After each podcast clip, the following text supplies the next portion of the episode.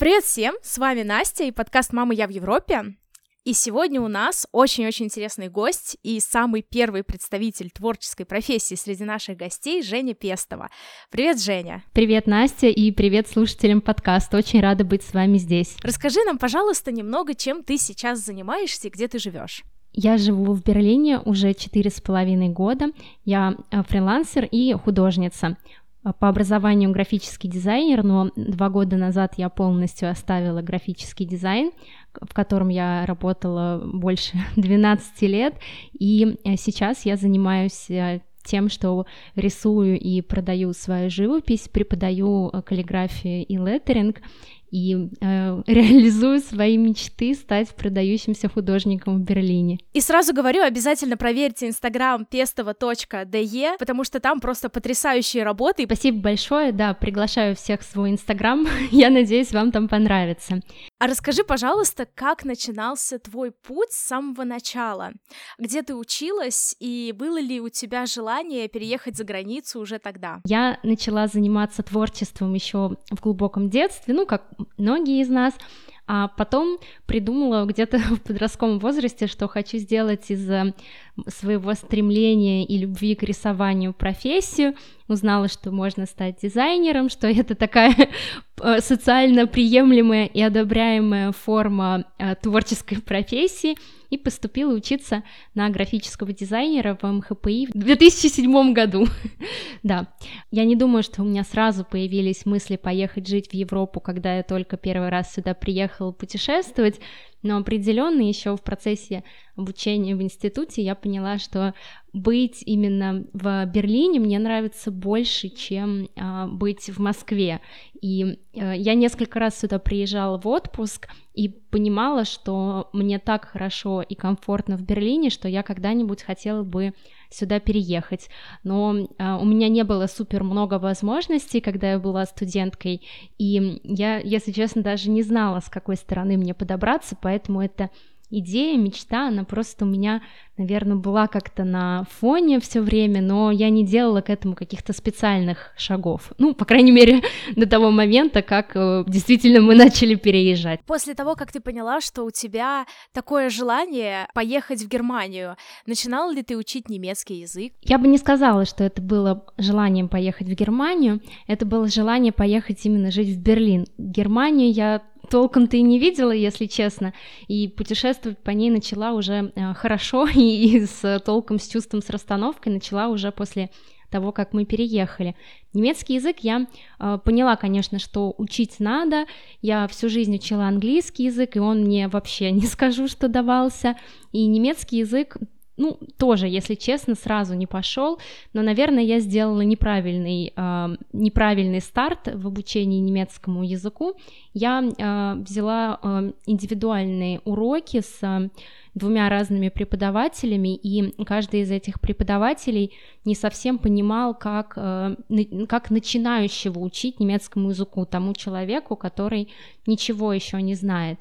И у меня не было очень сильные как бы мотивации и мотивации понимания, как учить немецкий язык. И, например, я учила грамматику, и там разные, например, склонения местоимений, но я абсолютно не понимала, как это применять в речи, потому что ни с одним, ни с другим преподавателем речи мы не занимались, и, а я не понимала, что на самом деле язык нужен не для того, чтобы грамматику знать, а для того, чтобы уметь на нем разговаривать. И поэтому у меня отложился такой, отложился очень примитивный интуитивный базовый немецкий, и фокус потом сместился уже на работу, на получение диплома.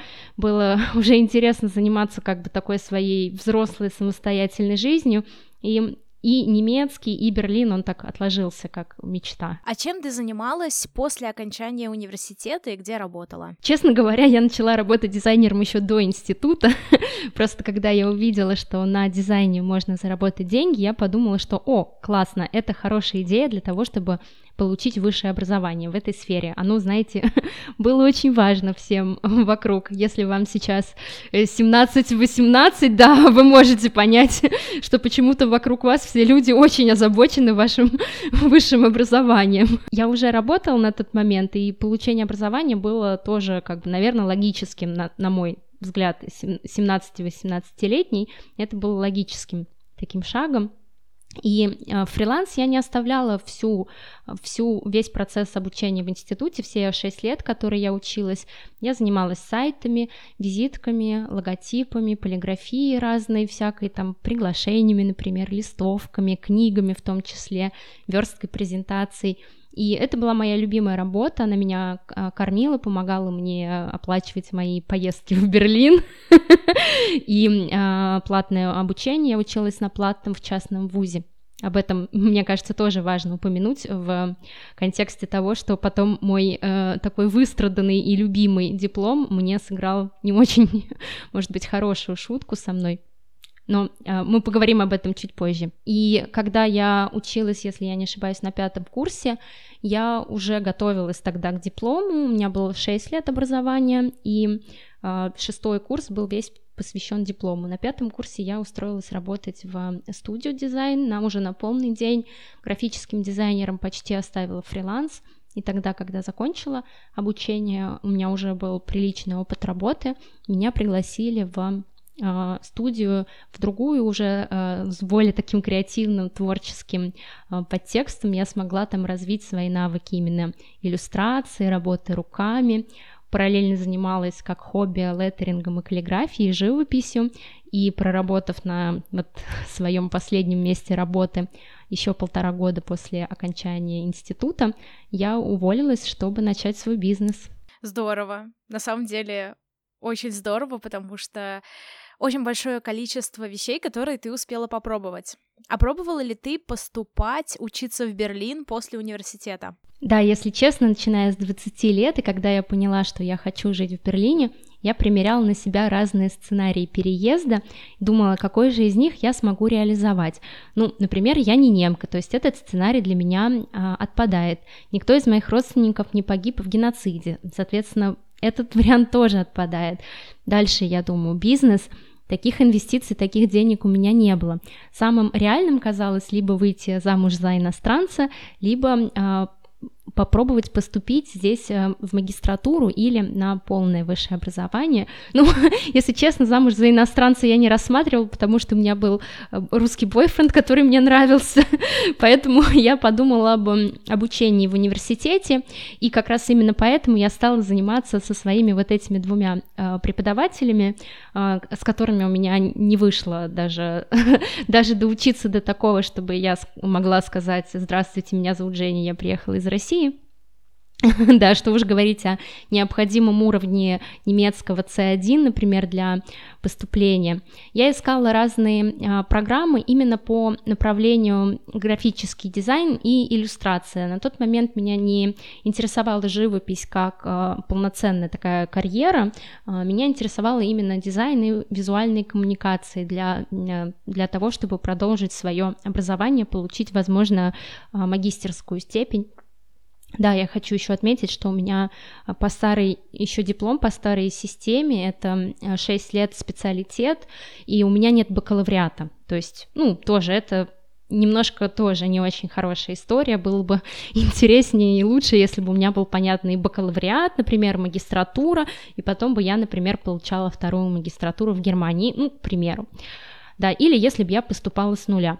Но э, на тот момент, э, опять, мне было там 21-22 года, я училась на последних курсах, и мне едва хватало денег на то, чтобы э, платить коммунальные платежи, к счастью, не приходилось платить за квартиру, откладывать на институт и вот на путешествия сами. И, если честно, представляя себе, что мне придется поехать и два года жить в Берлине, жить в, даже не в Берлине, например, если в пригороде Берлина, и где же я на это возьму деньги, я просто не могла э, понять. А, гранты, процесс подачи заявок на гранты казался мне очень сложным, академического обмена мой, а, мой вуз не предлагал, программ никаких не было, и, если честно, это, этот вариант тоже как бы я остановилась и подумала, что, наверное, я не смогу даже это сделать. Мне сейчас нужно закончить свой институт, мне сейчас нужно немного начать э, э, работу, карьеру, а, мне нужно заработать достаточно денег, начать откладывать, и тогда, возможно, я сумею накопить на а, переезд в Германию, на то, чтобы два года жить э, здесь и зарабатывать, например, самые минимальные деньги. А как факт того, что твой университет являлся частным, повлияло на твои возможности обучения за рубежом? Да, это хороший вопрос. Уже был спойлер, что я хочу рассказать эту историю. Да, мне кажется, это очень важно. И сейчас, э, да, обратите внимание те, кто тоже учится в частных вузах. В Германии есть э, такая программа, возможно, я не уверена, она, возможно, общеевропейская, называется она БИН, это сайт, на котором ты можешь проверить, признается ли твой диплом э, в Германии, можешь ли ты поступить в магистратуру, можешь ли ты подаваться на рабочую визу или на голубую карту. И когда я училась в институте, уж тем более, когда я в него поступала, я совершенно не знала, что такая программа есть, и что, оказывается, мой э, вуз, не, э, несмотря на то, что он государственно аккредитованный, он для э, Германии к сожалению, не является признанным. Ну, можно, наверное, сказать и так. То есть там в Анабине у моего, у моего вуза статус стоит плюс-минус, это значит, что каждая инстанция может рассматривать мой диплом э, каким, как, любым образом, то есть они могут решить, что они принимают его как диплом о высшем образовании, а могут решить, что они не принимают его как диплом о высшем образовании. Например, в этом году, уже живя в Берлине 4 года, я э, думала о том, чтобы наконец продолжать э, обучение и в итоге подать э, документы в магистратуру. Я не смогла это сделать, потому что в обоих вузах, которые я для себя рассматривала, мой диплом не признали. Они сказали, что его нет в Анабине, и они не могут его засчитать как диплом о высшем образовании. В итоге оказалось, что мои шесть лет ну, превратились в ничего. То есть, если, сама Германия, например, признала мой диплом пере, при переезде, то э, вузы, куда я хотела бы учиться, нет, им было проще мне отказать. Ну, у них, наверное, свой, свои есть мотивы. Но они еще, наверное, больше перестраховываются на самом деле. Конечно, я согласна с тобой. А как тогда получилось, что ты смогла переехать в Берлин и осуществить свою мечту? Если упрощая, то я удачно вышла замуж. У меня не было, конечно же, цели удачно выйти замуж, но я встретила своего мужа. Он а, работал а, менеджером а, в IT, и мы начали встречаться, потом мы поженились. Кстати, поженились мы а, в Праге, с этим тоже связана интересная история про непосредственно про наш переезд. И э, через где-то год нашего брака, когда у нас уже было все хорошо, и мы думали, что мы будем дальше делать, у мужа была работа, на которой он развивался, но не так, как он бы хотел. И у меня был уже на тот момент бизнес, и я начала преподавать. То есть вот мы были в такой, э, в таком моменте, что мы, у нас было все хорошо.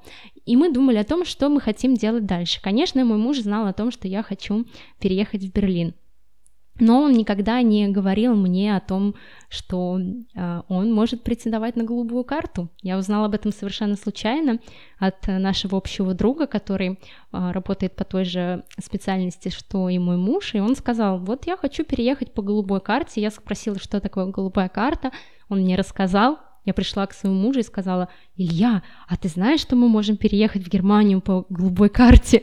И Илья мне сказал, да, конечно, я всегда это знал. А расскажи, пожалуйста, нам, что такое голубая карта и про какие специальности идет речь? Голубая карта — это такая программа, которая действует, если я не ошибаюсь, по всему Евросоюзу, и она помогает э, высококвалифицированным специалистам получить упрощенную, упрощенный вид на жительство в Европе. Насколько тоже я знаю, я не совсем до конца уверена, но это относится к врачам, это относится к инженерам, программистам, системным разным администраторам, управленцам, менеджерам и так далее. То есть людям, зарплата которых выше среднего. А, интересно. А как происходит сам переезд по голубой карте? Можешь ты просто на нее податься или тебе нужно найти работу? Есть два варианта. Можно подать на национальную визу а, с намерением найти работу в Германии. Ну, для этого тебе, конечно, нужно накопить деньги на то, чтобы а, сколько-то месяцев прожить в Германии, не самой дешевой стране Европы. И, соответственно, ну да, у тебя должна быть подстилка, чтобы прожить 2-3 месяца здесь. И, например, в Германии не очень быстро ты выходишь на работу, то есть не знаю, как у тебя был опыт в России, но, например, в Москве я могла сходить на собеседование и выйти работать через два дня. а, в Германии ты не можешь так сделать. Скорее всего, ты а, должен рассчитывать на то, что э, работу искать э, будешь два месяца, и когда ее наконец найдешь, где-то через 2-3 э, месяца ты можешь выйти уже, собственно, в офис и начать получать зарплату.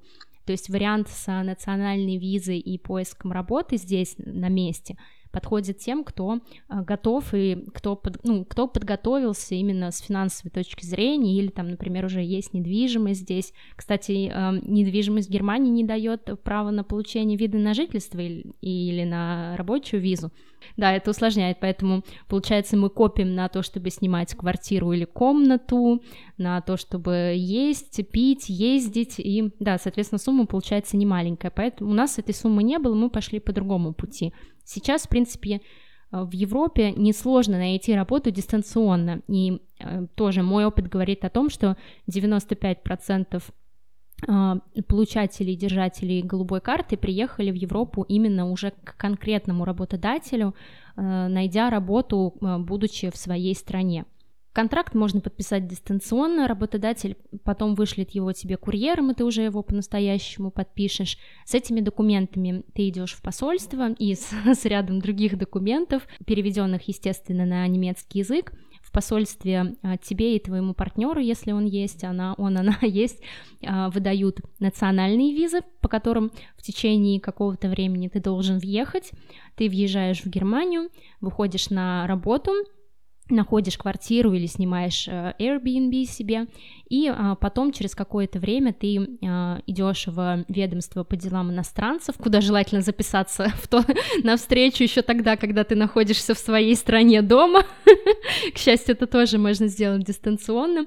Когда подходит, наконец, время а, твоей встречи в ведомстве по делам иностранцев, ты туда приходишь, и если ты уже с рабочим контрактом приступил, у тебя уже, например, есть базовая там квартира, тебе без проблем выдают а, вид на жительство, конечно, сначала он будет временным, а, от одного года до четырех. У нас было, к счастью, нам очень повезло, мы получили максимальную, а, максимальный срок, и да, первый раз, первый вид на жительство у нас был на 4 года, и после этого все, ты остаешься в Германии, уже можешь налаживать свою жизнь здесь.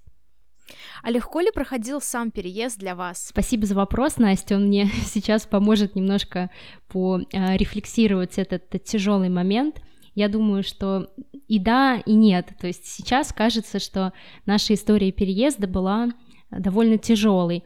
Но когда мы находились в том моменте, мы были так рады, что наконец исполняется наша общая мечта. Да, к тому времени мой муж уже тоже проникся моей идеей, я его уже заразила, и он тоже, конечно, очень ждал, что он переедет, он нашел работу, которая он надеялся, что будет э, помогать ему развивать его лучшие качества, Спойлер, так оно и было, он был очень доволен своей работой три с половиной года, да.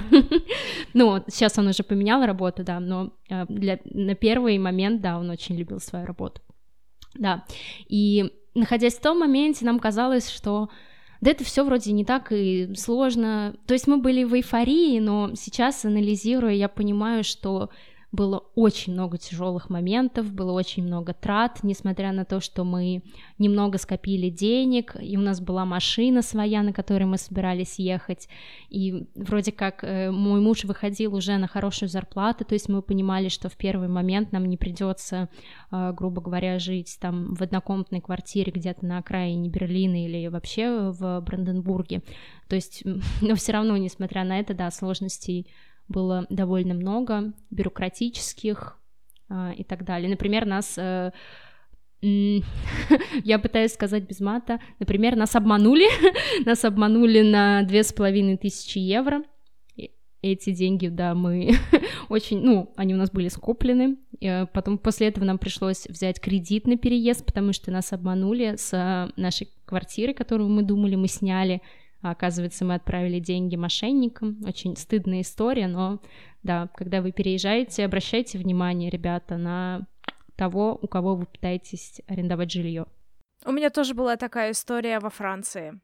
Я дистанционно пыталась снять квартиру, и меня обманули на 1200 Это, евро. кажется, какая-то одна и та же банда, да? Вот эта дистанционная попытка снять квартиру, то есть ты хочешь себя обезопасить, да, стараешься, вроде как ты планируешь вперед, и со своей этой надеждой очень легко попадаешься в, ну, в руки мошенников. Это очень частая история. Это же мы ведь с, с, мы ведь с Ильей такие очень в интернете много лет работаем, пользуемся, да, у нас там банковские карты, представляешь, нам позвонил наш, э, наш банк, позвонил нам и спросил, нам не нравится это что-то ваша э, транзакция, вы уверены, что вы хотите ее сделать? А мы, да, представляешь, даже служба безопасности позвонила, и мы сказали, да, конечно, мы уверены, что мы отправляем деньги кому надо. Да, Бывает, вот у нас тоже была ситуация, и мы причем разговаривали по телефону с этим человеком, и я почти приехала смотреть квартиру, он так получилось, что я попала в больницу, и я не смогла этого сделать, и вот в таком состоянии да. я потом узнала, что квартиры-то и нет. Но, слава богу, я узнала это гораздо заранее, чем да, я Да, мы тоже узнали заранее, мы узнали город, за два месяца, и получается мы просто за две с половиной тысячи евро мы получили очень большой опыт с мужем.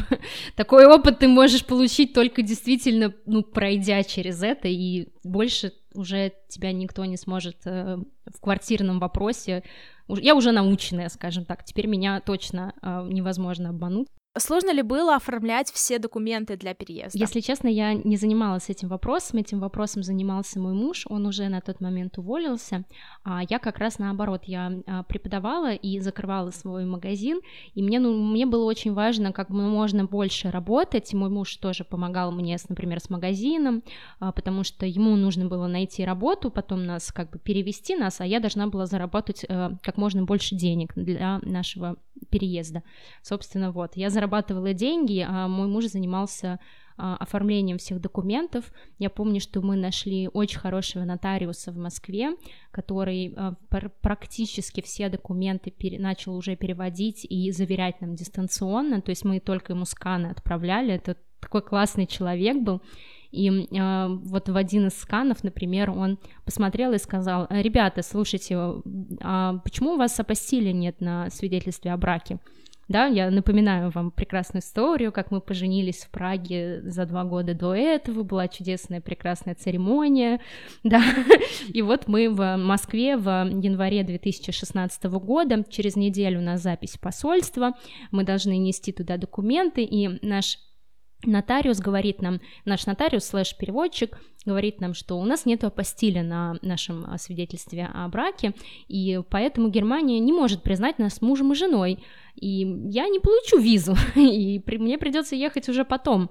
А мы с мужем очень хотели поехать именно вместе, так нам было ну, мы любим быть вместе, и, и нам было важно, несмотря на то, что это дороже, когда тоже мотайте на ус, когда два партнера едут вместе, это всегда дороже, чем когда сначала при, приезжает один, а потом к нему приезжает второй.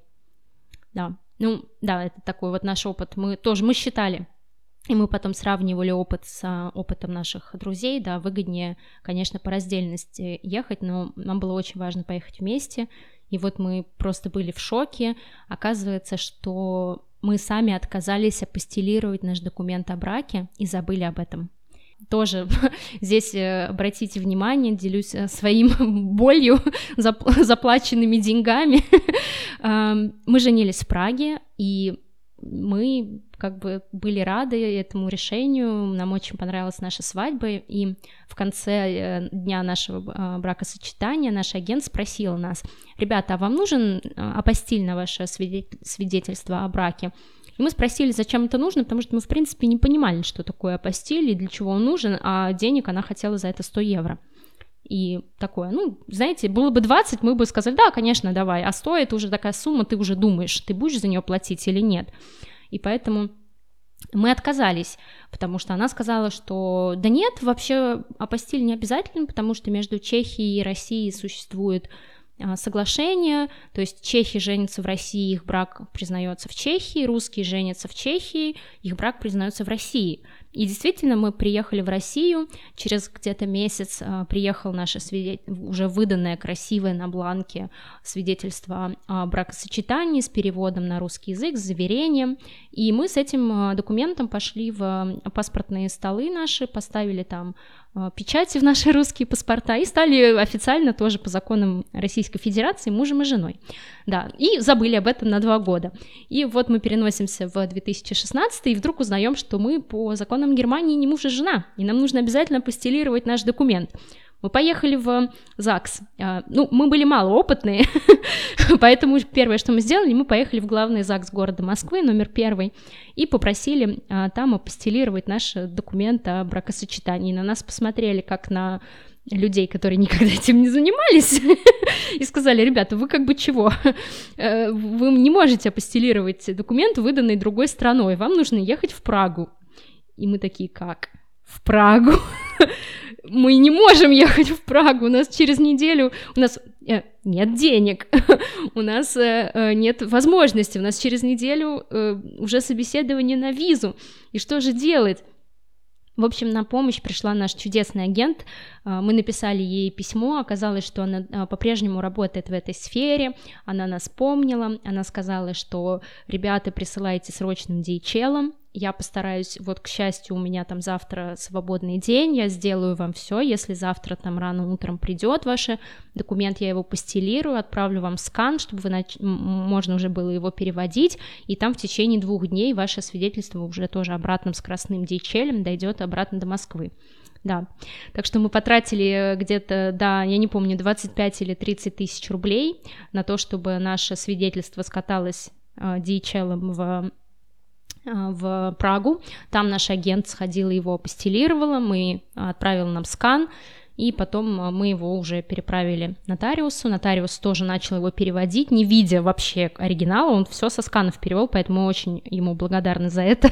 Такая большое подспорье. Каждый день не наездишься в центр Москвы, при, принося как бы документы этому нотариусу. Мы потом в итоге к нему съездили только один раз, прямо вот непосредственно перед э, посольством забрали у него все э, наши переведенные документы и поехали подаваться на визу.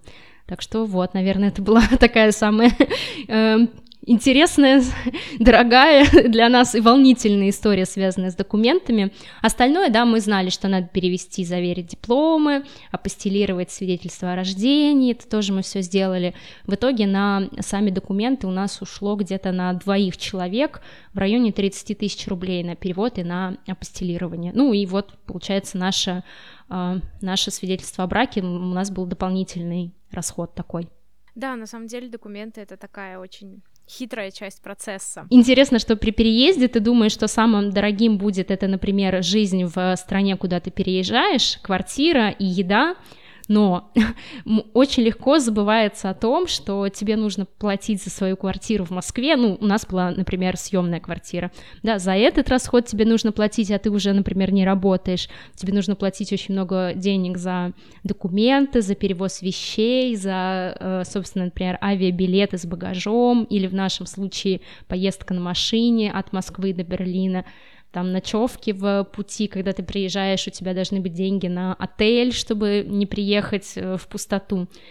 Да, то есть на это а, я всем советую, кто думает, задумывается, всегда сделайте себе больше денег, чем вы думаете. И еще лучше даже раза в полтора больше, чем вы рассчитываете. У тебя, наверное, тоже был такой опыт. Да, я абсолютно согласна, потому что э, когда я приехала, у меня была небольшая финансовая подушка, потому что я и копила со своих стипендий, и родители мне дали такие установочные деньги. И дальше я ждала первую э, стипендию уже во Франции.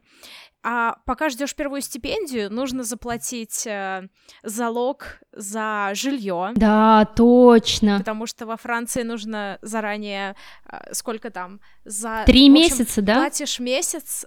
Во Франции получается два, два месяца, месяца залог и один месяц ты платишь сразу. Mm-hmm. Да, ну да, получается три месяца. И все-все-все-все-все расходы, ну, самые-самые первые, всегда самый месяц, он такой очень дорогой. Да, согласна. Потому что нужно и место обставить, и себе там что-то купить, и да. Это все выходит в определенные суммы. Давай сейчас вернемся к тому моменту. Мне вот еще интересно проспрашивать про творческую составляющую. Да, давай. Как ты, как ты вышла на то, что ты стала иметь свой бизнес и стала художницей? Наверное, это два разных вопроса. Постараюсь, давай э, отвечу пока на первый, потому что сначала начался бизнес, и потом уже э, живопись как э, карьера. И бизнес меня всегда очень интересовал. Я, э, я из тех людей, мне вот интересно пробовать себя в разных, э, в разных направлениях деятельности, и мне искренне интересно разобраться, как это направление деятельности меня может прокормить. И, например, от, от этого посыла началась как бы моя э, вход в карьеру графического дизайнера, то есть будучи еще там подростком, э, человеком, который только что закончил школу, да, я уже думала, ага, а что я могу работать, как я могу работать, ага, то, то есть вот за это платят деньги, это любопытно, а не начать ли мне это делать постоянно, ага, а еще, оказывается, к этому можно получить образование дополнительно и еще больше денег на этом зарабатывать. То есть мне всегда было очень интересно мои хобби э, монетизировать. У этого есть оборотная сторона, то есть если ты монетизируешь свое хобби, оно перестает быть хобби, и тебе без него очень грустно. Поэтому я, моя жизнь это поиск хобби, развитие в этом хобби, монетизация хобби, поиск нового хобби, можно так сказать. Да, я всегда очень интересовалась э, своими проектами, развитием своих проектов, и тогда, когда я уже получила довольно большой опыт в э, дизайне, мне стало интересно применить это к тому, вот как, какой я хочу делать бизнес – какой я хочу делать продукт, чтобы меня в этом больше видели как специалиста. То есть э, Например, когда я работала дизайнером, мы делали очень крутые вещи, но меня никто не видел, потому что дизайнер обычно человек, который, ну, немножко не очень заметный. Он редко оказывается на встречах с клиентом, например. И э, клиент, хорошо, Некоторые клиенты, у меня были клиенты, которые меня знали, они знали, что это не какой-то там босс моей компании делает э, этот дизайн, они знали, что это делает Дженни Пест, вы искренне меня благодарили, мне очень это нравилось, естественно, это приятно, когда твоя работа приносит пользу. Но потом конечный потребитель э, этого там продукта, он не знает, кто это сделал, и он не может дать мне обратную связь, то есть я как будто бы работала в пустоту. Ну, это неправильно постановка, потому что я получала за это деньги, я получала за хорошую зарплату за то, что я делала, делала эти проекты. Но мне очень хотелось каких-то да, признание в какой-то степени, то есть сейчас, эм, наверное, уже не стыдно в этом признаться, а когда мне было 25, было прям, ой, нет-нет-нет, что вы, что вы, я признания не хочу, но, наверное, хотелось как-то внимания, да, может быть, поддержки, обратной связи, вот таких вещей. И я поняла, что моя дорога — это не дорога человека, который работает в офисе, моя дорога — это дорога человека, который а, занимается своим бизнесом и с помощью этого бизнеса, во-первых, реализует какие-то свои потребности и из этого бизнеса также реализует а, что-то, ну, как бы делает приятное другим людям. Так а, родился мой магазин авторских подарков, я рисовала дизайны и занималась производством подушек, постеров, декора для дома. Потом мне подключились э, красивые творческие блокноты, открытки обязательно, потому что это тоже очень приятно получать открытки. Я занималась леттерингом, и основная моя тема была это вот такие продукты, товары с леттерингом. Это не, э, сейчас э, этим никого не удивишь, но это был 2004 год, если я не ошибаюсь. Ой, прошу прощения, 2014 ну, тогда это было что-то еще новое и интересное. Вот э, этим мне нравилось заниматься. И когда а, мой, начал развиваться мой Инстаграм в 2014-2015 году, то, э, видя, что я интересный человек и хороший специалист, меня начали приглашать на проводить мастер-классы для разных школ. Потом у меня появились постоянные контракты со школами, и я уже стала преподавателем, и вдруг в этом тоже себя нашла. В том, что я могу не только э, дарить людям какие-то классные э, штуки, которыми они могут украсить свою жизнь, да, с красивыми дизайнами, но также я могу подарить вдохновение, мотивацию, э, новый навык, с помощью которого люди смогут больше зарабатывать или больше себя э, лучше себя чувствовать, более уверенно себя чувствовать в их творческой работе. Да, то есть вот какие-то такие у меня были идеи и стремления, да, А живопись, да, я просто параллельно с этим, мне просто была интересна живопись, я очень любила заниматься живописью, мне нравилось просто рисовать цветы, такие простые натюрморты, и я искала себя, ну, оставляла это как бы в качестве хобби, а моей основной работой это было преподавание, э, фриланс, дизайн, и магазин. Потом э, мы переехали в Германию, и я адаптировалась, интегрировалась, прошла через довольно сложный процесс э, внутренних э, таких перестроек своих. И, ну, наверное, это как-то тоже на меня повлияло, что в какой-то момент я поняла, что я я не буду я, если я не попробую хотя бы начать зарабатывать деньги своей живописью. Я поговорила со своим мужем, а, он меня поддержал, он меня всегда очень сильно поддерживает, э, поддерживал и поддерживает, я ему за это очень благодарна. И он э, сказал, конечно, я буду рад, э, если ты будешь заниматься живописью, даже если это сложная дорога, даже если это не сразу начнет приносить деньги. И я попыталась продать свои первые картины в Германии, очень неожиданно э, дело пошло. Э, дело пошло настолько, что через несколько месяцев я уже зарегистрировала свое. Я раньше это называла ИП на русском языке, но чтобы понять не было тем, кто немецкий не знает. А сейчас я поняла, что есть э, в России появилась форма самозанятости. И вот у меня открыта как бы самозанятость в Германии. Это форма моего, ну, юридическое, мое юридическое лицо Евгения Пестова, это вот самозанятый, я самозанятый дизайнер-художник. Вот. Живопись внезапно ну, я не могу сказать, что выстрелила, потому что когда говорят выстрелила, это значит, что это что-то такое вау, то есть большие доходы, быстрый рост. Нет, это не совсем так, но я увидела, что она людям нужна, что люди готовы за нее платить, что я могу найти здесь клиентов, что я, мне интересно этим заниматься, мне интересно заниматься продажей живописи, мне интересно, чтобы мое искусство жило у людей в домах, оно жило не только у меня в мастерской, оно жило еще и в, в было каким-то для людей символом э, их любви к дому или их любви к искусству или их э, вдохновения или символом интереса ко мне, да, в том числе причастности к моей истории. Я увидела, что людям это тоже нужно точно так же, как мне. И я начала именно как бы больше именно строить свою карьеру как художника. Наш э, любимый, э, тот, кого нельзя называть вирус, да, он немножко сейчас сместил фокус мой э, временно, то есть у меня сейчас очень сильно упали продажи картин, но зато я вспомнила, что мне очень нравится преподавать и занялась съемкой и продюсированием своих видеоуроков, да, вот. так что сейчас немножко другое направление, но я жду, когда закончится, э, закончится э, карантин на коронов, короновые истории, и дальше живопись, я думаю, взлетит еще сильнее, чем до этого была. Я в этом на самом деле уверена. А расскажи, пожалуйста, насколько было тяжело э, переносить свой бизнес в Берлин? Если честно, я юридическое лицо не переносила в Берлин, то есть я закрыла ИП в России, э, переехала сюда, еще не совсем знала, чем я здесь буду заниматься, чем я буду зарабатывать, и поэтому первые, ну, первые несколько лет меня вопрос этот не интересовал, первые два года там меня больше интересовал немецкий язык, интеграция, настройка вот процессов новых, жизненных, привычка к новому культурному э, контексту, и Потом, когда я уже вернулась в живопись, я знала, что я, главное, держала в голове, что в Германии есть опция зарегистрироваться задним числом. И поэтому, если я подумала, если я сейчас продам три картины, никакая налоговая ко мне не придет и не скажет, ой, ай-яй-яй, Женя Пестова, что это ты продала тут три картины, а налог нам не заплатила. Ну, просто я понимаю, что им эти масштабы, там, то, что я продала три картины по 200 евро, им там не очень интересует совершенно, да, и я просто знала, что я сейчас посмотрю, как это пойдет, и потом зарегистрирую задним числом. Главное не не зарегистрироваться в, след, ну, в следующем году. То есть я начала где-то в марте, в феврале 2018 года я... 2018, да?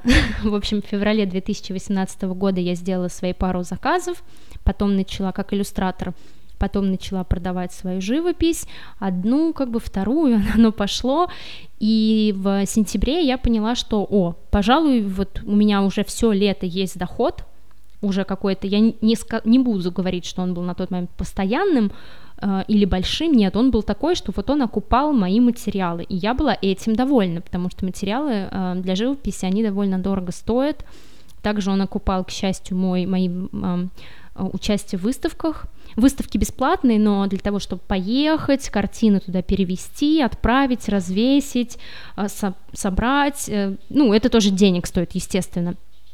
И э, я э, только в сентябре, то есть уже где-то после полугода, подумала, что да, пора регистрироваться. И поэтому я просто пошла в налоговую, чтобы спросить. Ну, я не поняла ничего в интернете, да, и немецкий язык э, налоговый — это юридический, да, даже если у тебя C1, ты на русском языке иногда не можешь разобрать. А, мне было очень, очень сложно, и я решила пойти просто спросить то, что я бы сделала в России, да, я, я не поняла, я пойду, и тем более там не надо дополнительный какой-то себе назначать встречу а, или прием, ты просто идешь и ждешь в очереди, талончик берешь и, ну, можешь спросить. И я решила так и сделать. А, я дождалась по талончику своего, своего приема, подошла к девушке, сказала, что вот я э, так-то, так-то, я тут и дизайнер немножко, иллюстратор, но больше все-таки художник, а еще воркшопы хочу ну, делать. Поэтому расскажите мне, пожалуйста, как, как мне зарегистрироваться здесь. Вернее, как, какое мне открыть лицо и как я должна вам подать э, декларацию о том, что я какие-то деньги заработала. И первое, что она спросила, что э, как бы есть ли у вас налоговый номер специальный. И тут я перепутала э, ID и, ну, как это назвать, идентификацию и именно налоговый номер. А, то есть это две разные вещи в Германии. И я сказала, что он у меня есть, дала свой, э, то, что я думала, налоговый номер, а это был ID, налоговый ID как бы. И она сказала, что нет, это вообще совершенно не то, иди-ка ты заполни формуляр, и э, мы тебе зарегистрируем твой нормальный налоговый номер. Ну, я же вообще как бы просто спросить пришла, поэтому я попыталась у нее задать эти вопросы, но она сказала, нет, слушай, нет, давай так, сначала регистрация, потом вопросики, давай, иди заполняй. Ну, я такая переживаю, она мне выдала стопку документов, там только один э, бланк на 100 с чем-то вопросов, то есть э, бланк а-ля 12 страниц или 10 страниц на э, огромное количество вопросов, это немецкий, да, налоговый немецкий, представьте себе, ну, то есть, и мне это надо как-то заполнить. И, и, и это даст мне какую-то регистрацию. Я там кое-как с переводчиком заполнила. У меня был, в принципе, нормальный уровень немецкого языка, но тоже такие слова там, да. Я, например, перепутала оборот и прибыль да, такие, ну, я, честно, тоже иногда на русском языке путаю это. Если бы я бизнесом не занималась, я бы тоже, может быть, и не поняла бы разницу между этими. На немецком совсем неправильно. Поэтому, например, я, я себе написала, что, оказывается, у меня была уже чистая прибыль 4000 евро, а имела... Да, а имела я в голове оборот, что у меня оборот 4000 евро. Да, ну, то есть такие какие-то вещи. Кстати, потом они мне прислали а, счет на налоги на 4000 евро, то есть что я им должна налоги заплатить с этих 4 тысяч, и потом при, пришлось разбираться, что не, ребята, я, пожалуйста, извините, я не верблюд, я просто не знала, что делать, и я просто ошибочно заполнила, вот, но я разобралась, к счастью, они там на веру все принимают очень хорошо, да. Ну, в общем, я кое-как запомнила этот бланк с какой-то грустью и таким, знаешь, я, мне кажется, я там почти поплакала на, над этим формуляром. Я вернулась к женщине, отдала ей его, и она сказала, ну, хорошо, все, идите домой, ждите письма. И я такая, простите, а мои вопросы? Она такая, задайте их своему налоговому консультанту. А у меня не было налогового консультанта. И она такая, ну все, мы с вами как бы закончили, вы зарегистрировались, вам придет письмо. И я не понимала ни что мне делать, ни как мне выставлять счета, ни что я вообще себе зарегистрировала, какая у меня будет налоговая ставка, какая у меня будет форма предприятия. Я вообще ничего не поняла. Вернулась домой, через неделю действительно мне пришло письмо, что я зарегистрирована как самозанятый дизайнер, что вот мой вот этот уже правильный как бы ИНН, да, индивидуальный налоговый номер, второй такой, например, на подоходный налог, на НДС, меня разные номера там есть, то есть все, вот мне пришли эти документы, заодно потом пришел счет на то, что, да, кстати говоря, вы, вы тут в формуляре написали, что вы уже 4000 заработали, не забудьте, пожалуйста, в течение трех недель оплатить налог, и налог у вас, я вижу какую сумму я должна заплатить, и высчитав их на калькуляторе, я поняла, что у меня налог 40% на мою, да, на, на мой доход. Ну, получается, что почему такой большой? Потому что у нас мы выбрали такие налоговые классы с мужем. То есть тот, кто зарабатывает э, больше, платит налогов меньше. То есть мой муж зарабат, э, зарабатывает больше и платит в районе 30 30, может быть, 2% или 33%, как-то так. А тот, кто зарабатывает меньше, платит налога больше. Так семье одному домохозяйству так выгодней. Да, ну, я тоже не знала об этом. Сначала я вообще думала, что у меня будет налоговое послабление, но оказалось из-за того, что у меня муж работает и что я замужем, и мой муж достаточно зарабатывает, я не имею права ни на какие налоговые послабления. То есть вот сколько заработала, так с этого по своему налоговому классу ты будешь платить налог.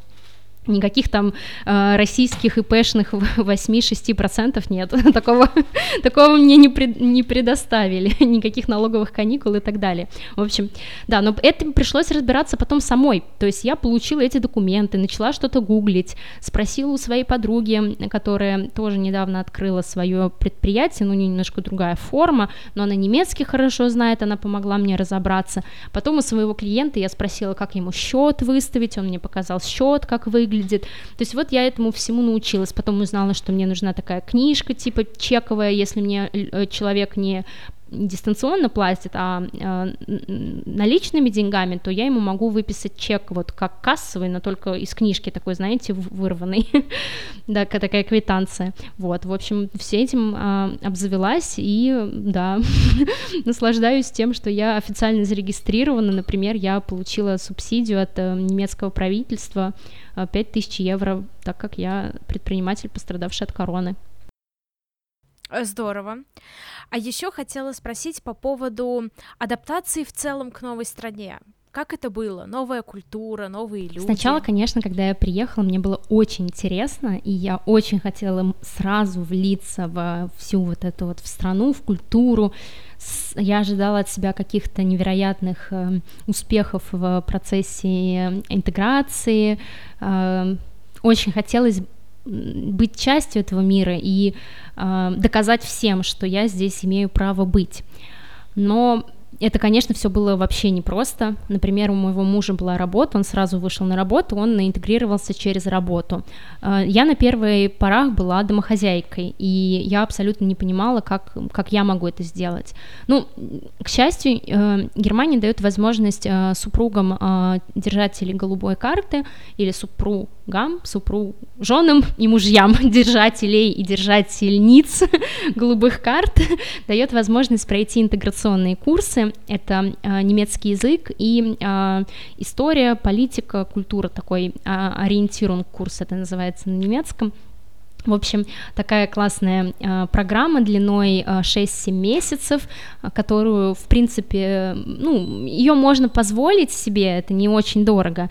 И плюс она частично субсидируется государством, и плюс ты потом можешь, если ты успешно их закончила, эти курсы, то ты можешь вернуть себе половину стоимости, что я, собственно, и сделала. то есть в итоге мне эта программа обошлась суммарно, может быть, евро в 250 за 7 месяцев, то есть это очень хорошие цены, да, да, да. И это за обучение немецкому языку в рамках, э, в, в режиме 5 дней в неделю, там по 4 часа. В общем, наверное, мои первые несколько месяцев это была привычка к э, тому, как здесь все происходит, к тому, что немножко другой менталитет, к друг, другие сроки доставки, более медленный интернет, такой вокруг тебя э, люди немножко по-другому мыслят, то есть вот каким-то таким вещам.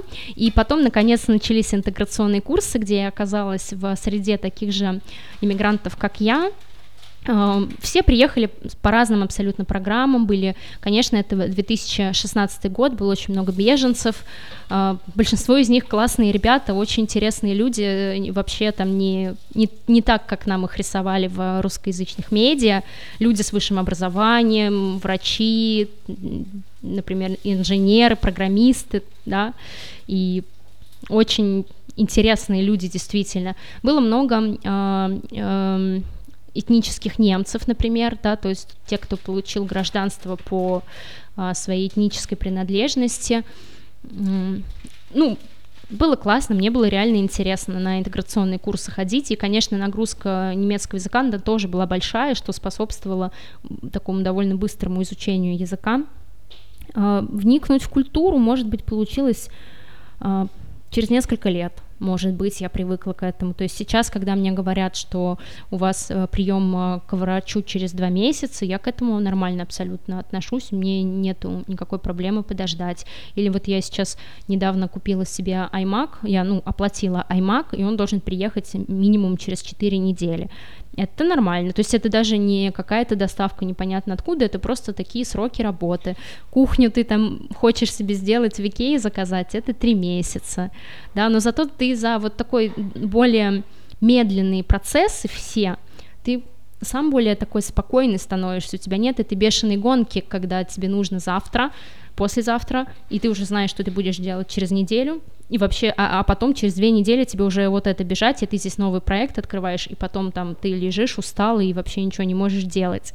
То есть здесь какой-то более спокойный ритм, более расслабленный после, по крайней мере, по сравнению с Москвой. И мне это нравится, я привыкла к этому Здорово, очень здорово. Спасибо большое за то, что поделилась с нами своим опытом. Я еще раз напомню, что у Жени есть Инстаграм pestova.de, где она выкладывает свои работы рассказывает о своем пути, и мне он безумно нравится. Спасибо тебе огромное, мне было очень приятно поговорить, и я очень надеюсь, нашим слушателям будет также приятно это а, послушать, и вы там вдохновитесь как-то либо на переезд, либо на то, чтобы не бояться заниматься творчеством. Спасибо вам еще раз и счастливо. И мы прощаемся. Пока-пока.